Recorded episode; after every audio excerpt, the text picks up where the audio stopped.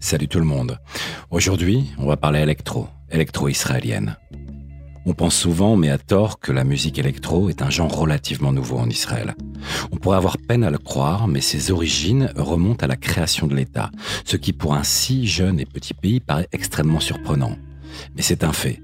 L'héritage musical électronique d'Israël est aussi vieux que l'État lui-même.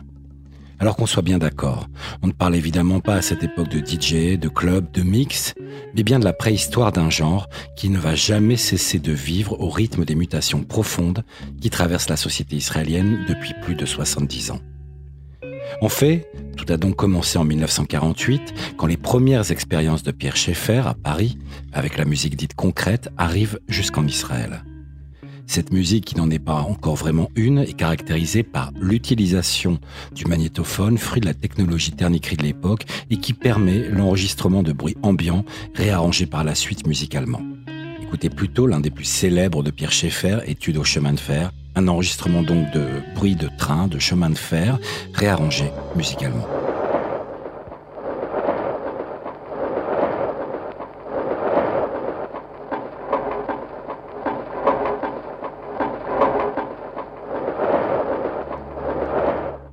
C'est de ces expériences que va naître la génération fondatrice de l'électro en Israël.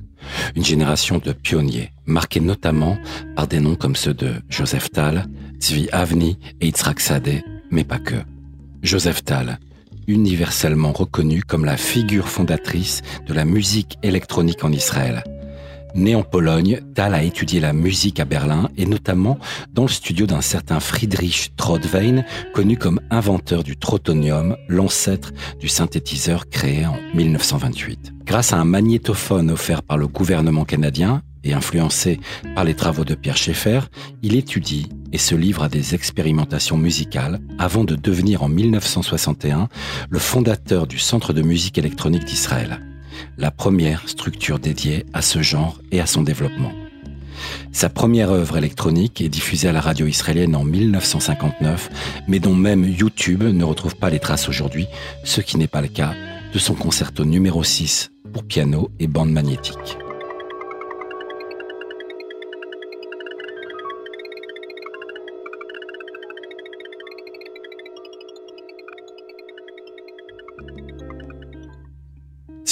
Avni.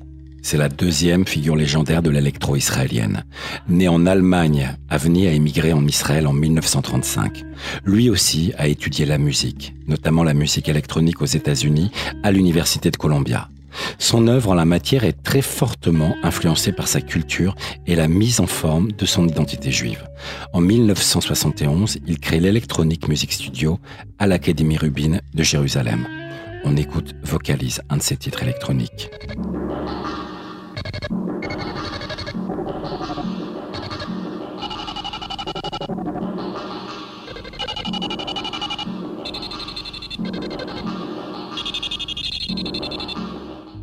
Partie d'approche uniquement centrée sur la musique elle-même, d'autres figures vont peu à peu immerger leur travail de développement du genre, de thématiques liées à leur identité, mais aussi à celle de la société israélienne ainsi qu'à leurs propres opinions. Figure de proue de cette génération de pionniers, Yitzhak Sadeh.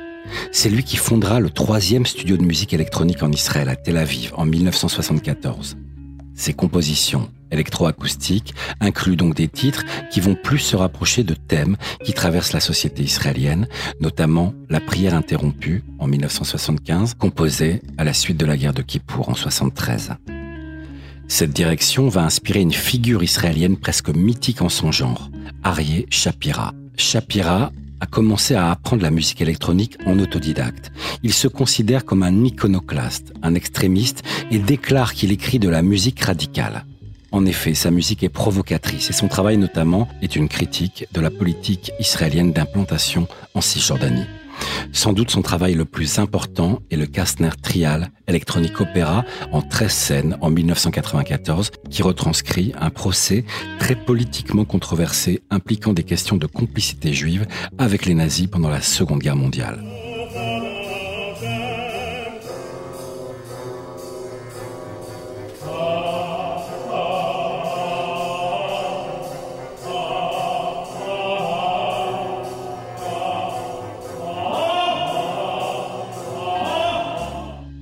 La musique de Shapira pose des questions aux Israéliens.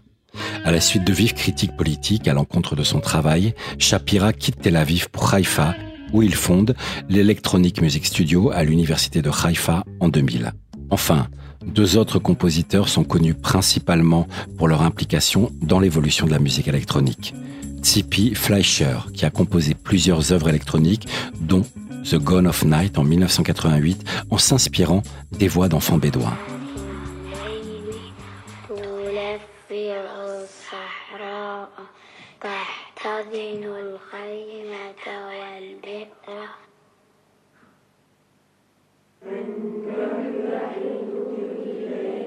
عند حدود الليل يأتي عواد peut citer aussi Joseph Dorfman, qui a composé notamment The Stones of Jerusalem en 1977, avec du matériel sonore créé à partir d'enregistrements de pierres de Jérusalem sur fond de récits de textes de la Bible qui glorifient ces mêmes pierres.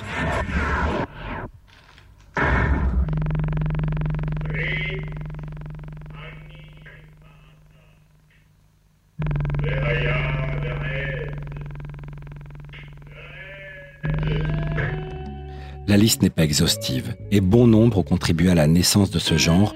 On peut citer ainsi le chef d'orchestre des compositeurs Noam Sherif qui a été le premier à introduire de la musique électronique dans la pièce qu'il a écrite, Le Golem 13, du dramaturge juif britannique George White.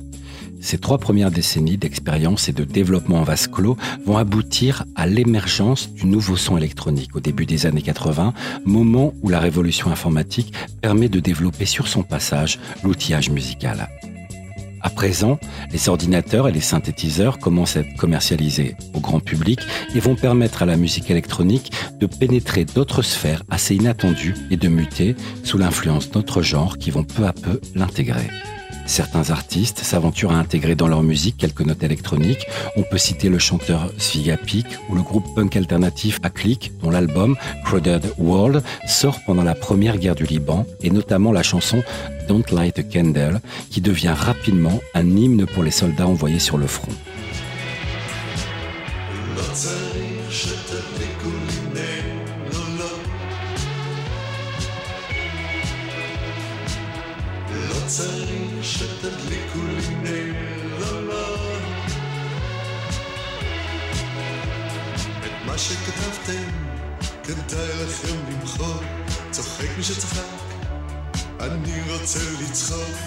À la fin des années 80, la scène des clubs israéliens voit le jour. De nouveaux espaces, dont le Penguin Club à Tel Aviv, sont les lieux où l'on peut écouter les références internationales en matière d'électro à l'époque. Dépêche Mode ou Kraftwerk en sont des excellents exemples. Allez, on se retrouve très vite pour la suite de cette passionnante épopée, certainement la plus riche et la plus dense. Elle nous amènera à Goa, en Inde, là où tout commence réellement. Allez, salutez.